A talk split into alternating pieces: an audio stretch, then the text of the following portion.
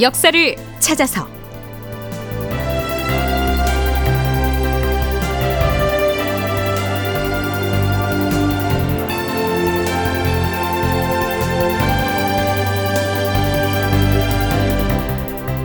제 1219편. 모물룡은 신미도로 도망치고 극본 이상락 연출 황영선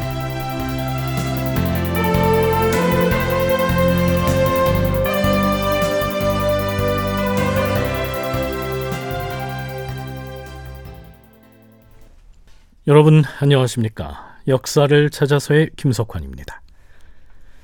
지난 시간에 후금 군사가 안주성을 공격해서 결국 무너뜨렸다는 내용을 방송했었죠. 그런데 서북 지역에서 벌어진 전투 상황이 서울의 조정에 보고되기까지는 시일이 지체되는 경우가 있기 때문에 날짜별로 상황을 정리하기가 좀 어렵습니다. 정묘 호란이 끝난 뒤인 인조 5년 4월 1일에 인조는 명나라 황제에게 그동안 조선에서 무슨 일이 있었는지를 주문을 보내서 보고하는데요. 그 중에 일부를 인용하면 이렇습니다.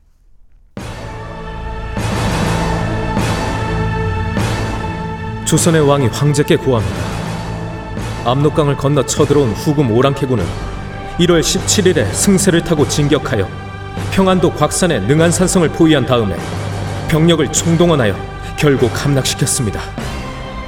성을 지키던 선천군 절제사 기업은 피살되고 정주 절제사 김진, 곽산 절제사 박유건 등은 적군에게 사로잡혔습니다.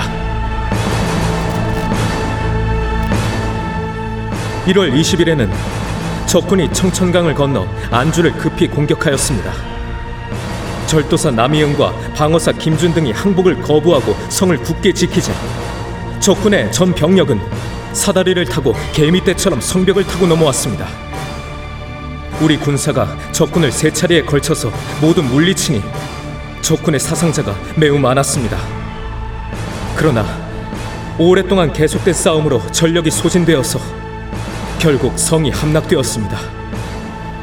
남이영과 김준 등 장수 수십 명은 진영 안에다 화약을 쌓고서 스스로 불에 타 죽었으며 성을 지키던 군서와 백성 수만 명은 모두가 도륙당하였습니다.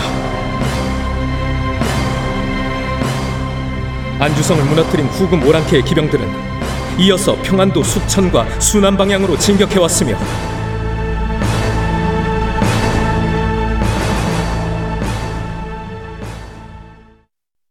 인조는 명나라 황제에게 보낸 주문에서 안주성에서 후금군에 의해서 도륙당한 인원이 수만 명이다. 이렇게 말하고 있는데요. 그만큼 조선이 입은 피해가 컸다는 점을 강조하기 위해서 명나라 측에 과장해서 보고를 한 것이 아닌가 여겨집니다.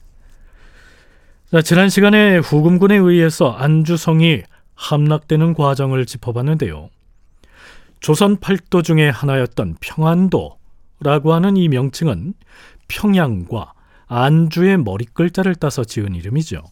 그만큼 군사적으로 요충지였을 뿐만 아니라 정치적으로도 매우 중요한 고을이었는데 그 안주를 무너뜨렸으니 이제 후금의 기병대는 숙천과 또 평원을 거쳐서 거침없이 평양성으로 진격해 내려오겠죠.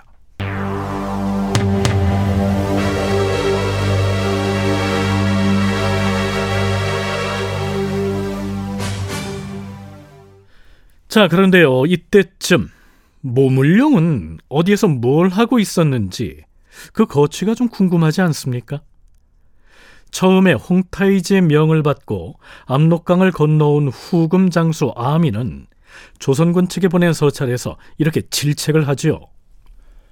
모물룡은 우리 금나라의 원수다. 또한 모물룡 진영으로 망명에 들어간 요동 사람들은 지금은 모두가 우리의 백성이다. 그런데 어찌하여 너희 조선에서는 그 자들을 국내로 맞아들여서 식량을 대주는 등 지원을 하고 있는 것인가? 후금이 조선을 침공하면서 내세운 명분 중에는 모물룡을 치기 위한 목적도 포함되어 있었습니다.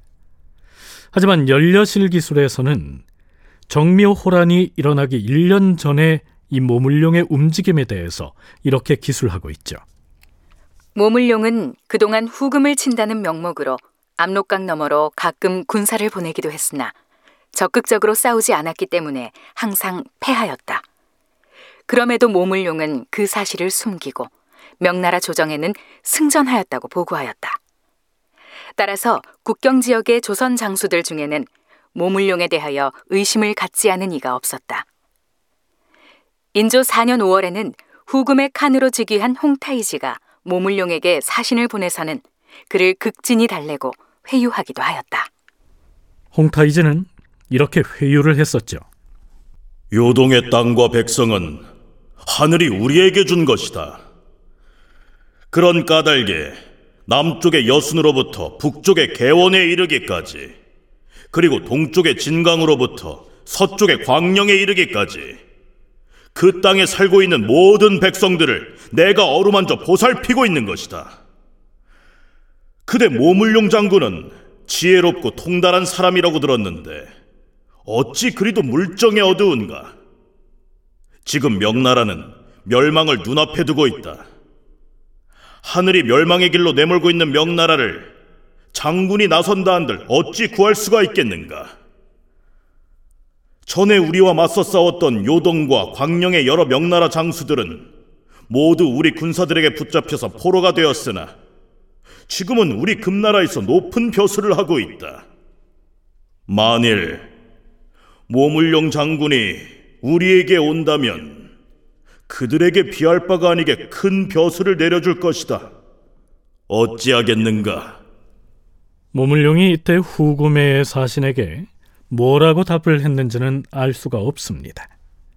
어찌됐든 모물룡의 이러한 모호한 처신 때문에 조선 조정에서는 그가 명나라를 배신하고 후금과 모종의 결탁을 한 것이 아닌가 이런 의심을 하기도 했었죠. 모물룡 스스로도 자신에게 향하는 조선 조정의 의심의 눈초리가 마음에 걸렸던 모양이죠. 그는 이렇게 변명을 합니다. 후금 오랑캐를 무찔러 이기려면 그 내부 사정을 알아야 할 것 아니겠는가? 원수지간일지라도 서로 사신이 왕래하면서 소통을 하지 않는다면 무엇을 통해 그들의 사정을 알겠는가? 그러니까 정보 탐지 차원에서 후금과 사신을 교환하는 등 소통을 했으니 쓸데없이 오해를 하지 말라 이런 얘기죠. 자 그렇다면 후금이 압록강을 건너서 조선을 침공했던 국면에서 모물령은 과연 어떤 움직임을 보였을까요? 후금의 군사들은 그의 존재를 그냥 모른 척하고 지나왔을까요? 조선 후기의 문신 서문중이 정리한 조야 기문이라고 하는 문헌에 따르면 이런 일이 있었다고 합니다.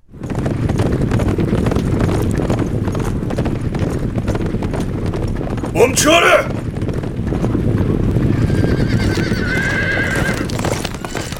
우리 금나라 대군의 본대는 남쪽으로 진군을 할 것이지만 나는 일부 군사를 이끌고 철상군의 해변으로 갈 것이다. 그곳에서 뗏목을 만들어 타고 가도라는 섬으로 쳐들어가서 그곳에 운구하고 있는 우리의 원수 모물령과 그가 거느린 명나라의 군사들을 모조리 요절내고야 말 것이다. 자, 부하 장졸들은 나를 따르라!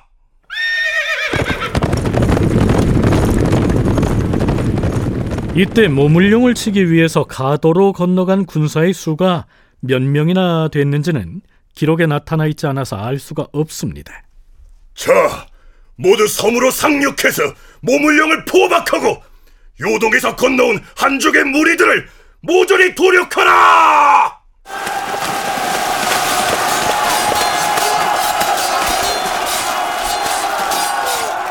그러면 모물룡은 후금군에 의해서 사로잡히거나 혹은 살해됐을까요? 조야 기문에는 이렇게 기술돼 있습니다. 후금군이 가도를 침략하여 요동 등지에서 그 섬으로 피란 나와 있던 많은 중국 사람들을 살해하였다. 그러나 모물룡은 그 전에 미리 가도를 빠져나가서 신미도로 옮겨 들어갔다. 평안도의 지도를 펼쳐 보면요. 압록강 하구의 철산군 앞바다에 그동안 모물룡이 본거지로 삼았던 가도가 있고요. 거기에서 동쪽으로 약간 떨어진 곳에 신미도가 있습니다. 모물룡이 후금군을 피해서 그쪽으로 옮겨갔다는 얘기입니다. 그런데 조선 조정에선 처음엔 이 사실을 몰랐던 모양입니다. 도동 모물룡은 지금 어찌하고 있다 하는가? 승정원에서는 그에 대하여 들은 바가 없는가? 신 우부승지 이식이 아뢰옵니다. 모물룡의 존몰에 대해서는 아직 전해오는 소식이 없사옵니다. 에, 하오나 후금 오랑캐와 내통을 하거나 그러는 것이 아닌 것만은 분명하옵니다. 조선이나 명나라를 배반하고서 후금과 결탁하는 행위를 하지 않은 것만은 확실한데 그의 존몰에 대해서는 즉 죽었는지 살았는지에 대해서는 아직 알 수가 없다는 것이죠.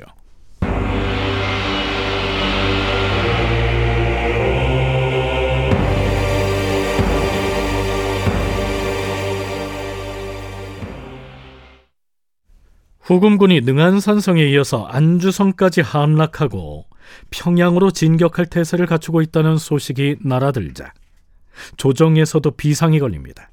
그러나 보덕 윤지경이 지켜보기에 인조를 비롯한 권력 실세들의 대처가 매우 답답했던 모양입니다. 전하, 시강원 보덕 윤지경이 뵙기를 청하옵니다. 들라하라. 이 보덕이란 세자의 시강원에서 세자에게 경전을 가르치는 종삼품의 관직입니다. 그는 편전에 들자마자 이렇게 말하지요. 주상 전하, 지금 오랑캐 군사는 서북 지역의 우리 성읍을 거침없이 무너뜨리는 등 승승장구하고 있사옵니다. 하운데 어느 한 사람도 용감히 나서서 죽음을 각오하고 국가를 위해 방어하는 자가 없으니 신은 가슴이 아프옵니다. 머지않아 저들은 평양서마저 무너뜨리고 임진강으로 남아할 것이옵니다. 임진강은 천연의 요새이니 이 강을 사수해야 된다는 사실을 어느 누가 모르겠사옵니까? 하운데 지금 실정은 어떠합니까? 군병이 부족해서 방어 계책조차 세우지 못하고 있사옵니다. 과인도 그 실정을 모르는 바가 아니다. 주상 전하, 임진강의 방어 계책을 신에게 맡겨주시옵소서. 청컨대 500명의 군주를 신에게 주신다면 적이 내려오는 길을 차단하여 강을 건너지 못하게 지키겠습니다. 만일 적을 막아내지 못하고 패한다면 그때는 군법에 따라서 신을 처형하시옵소서. 그대의 결의가 참으로 가상하여 탐복하지 아니할 수 없도다. 전하, 지금 도성에는 완풍부원군 이서가 거느린 군병이 거의 3천 명이나 몰려와 있사옵니다. 거기 더하여 이번에 모집한 근황병도 곧 도성으로 모여들 것이니 군병이 부족할까 걱정할 일은 없을 것 아니옵니까? 완풍부원군 이선은 인조 반정으로 1등 공신에 오른 국왕의 측근 실세였는데요. 그가 거느린 3천여 명의 군사에다 근왕병을 추가로 모집했으니 그 군사들을 도성에만 머물게 할 것이 아니고 임진강을 방어하는 전선으로 내보내라. 이런 얘기입니다. 그러면서 그는 임진강을 방어할 계책을 나름으로 이렇게 설파합니다. 임진강을 방어할 계책은 복잡할 것이 없사옵니다. 강의 상류와 하류에 목책을 세우고 적군이 건너올 만한 길목에 미리 복병을 배치하면 방어할 수가 있사옵니다. 옛사람은 칼 한 자루로 천하를 평정하기도 하였는데 어찌 앉아서 나라가 멸망하기를 기다리려 하시옵니까? 이 윤지경의 주청이 아니었어도 이 시기 가장 시급한 과제는 바로 임진강을 어떻게 방어하느냐 하는 문제였습니다. 여주대 박현모 교수는 임진강 방어의 중요성을 이렇게 설명합니다. 임진강은 그야말로 바로 코앞에 있는 강이죠. 경계에서 마지막 보르죠. 청천강 다음에 임진까지 가면 더 이상 이제 도성은 안전하지 않기 때문에 어떻게든 임진강을 지켜야 된다는 것은 임진들한테는 반대로 아래서 올라가는 지키는 보르선이었고 지금은 이제 반대로 내려오는 막아야 되는 상황이 있는데 이제 그것을 어떻게 막아낼 것이냐가 조정의 큰 관심사였던 것 같습니다.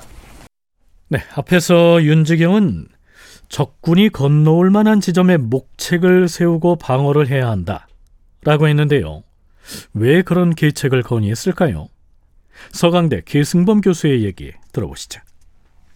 압록강이나 뭐 대동강만 해도요 평양성 근처에서 정강이 정도까지 찰 정도로 강을 건너가는 루트가 몇 개 있어요. 그러니까 외란 때에도 외, 군들이 조선군 포로를 잡아가지고 그걸 타고 넘어오는 거거든요. 인진강도 마찬가지고. 그러니까 얼, 설사 얼지 않더라도 말 타고 그냥 뛰어 넘어가는 그런 루트를 알기만 하면은 너무 쉽게 뚫린다는 것이죠. 그런 약점들이 있죠. 얼음이 얼지 않았더라도 말을 타고 건널 수 있는 얕은 곳이 군데군데 있었기 때문에 바로 그곳에다 목책을 세우고 또 복병을 배치해야 한다. 시강원, 보덕, 윤지경의 전략이 그러했습니다.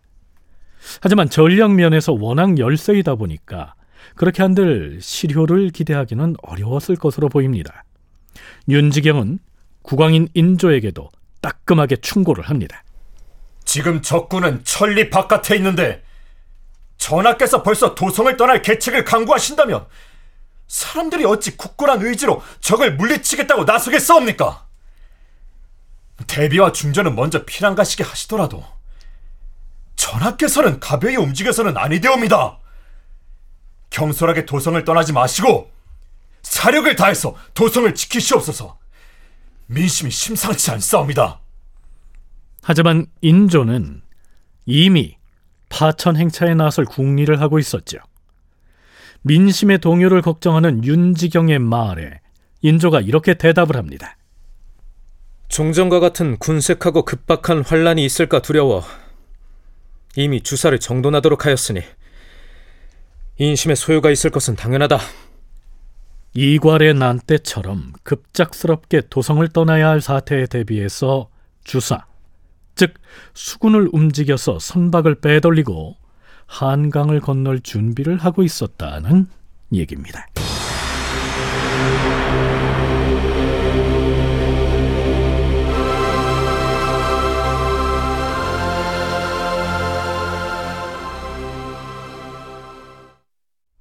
1월 21일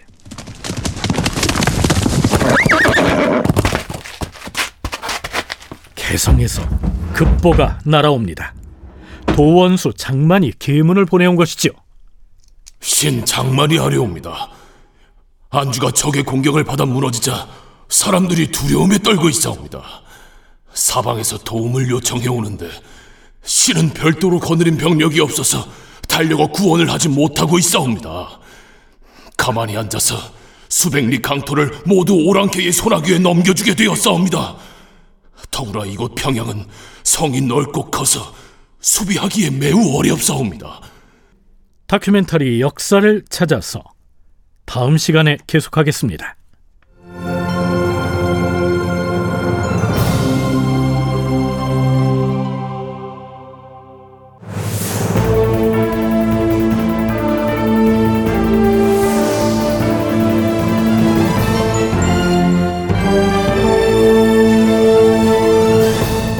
다큐멘터리 역사를 찾아서 제 1219편 모물룡은 신미도로 도망치고 이상락 극본 황형선 연출로 보내드렸습니다.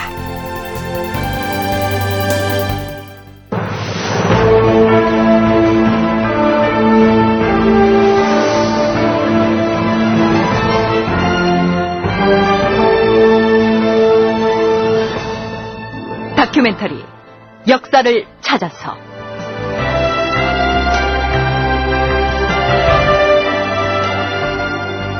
제1편 빗나간 프로젝트 동북공정 극본 이상남 연출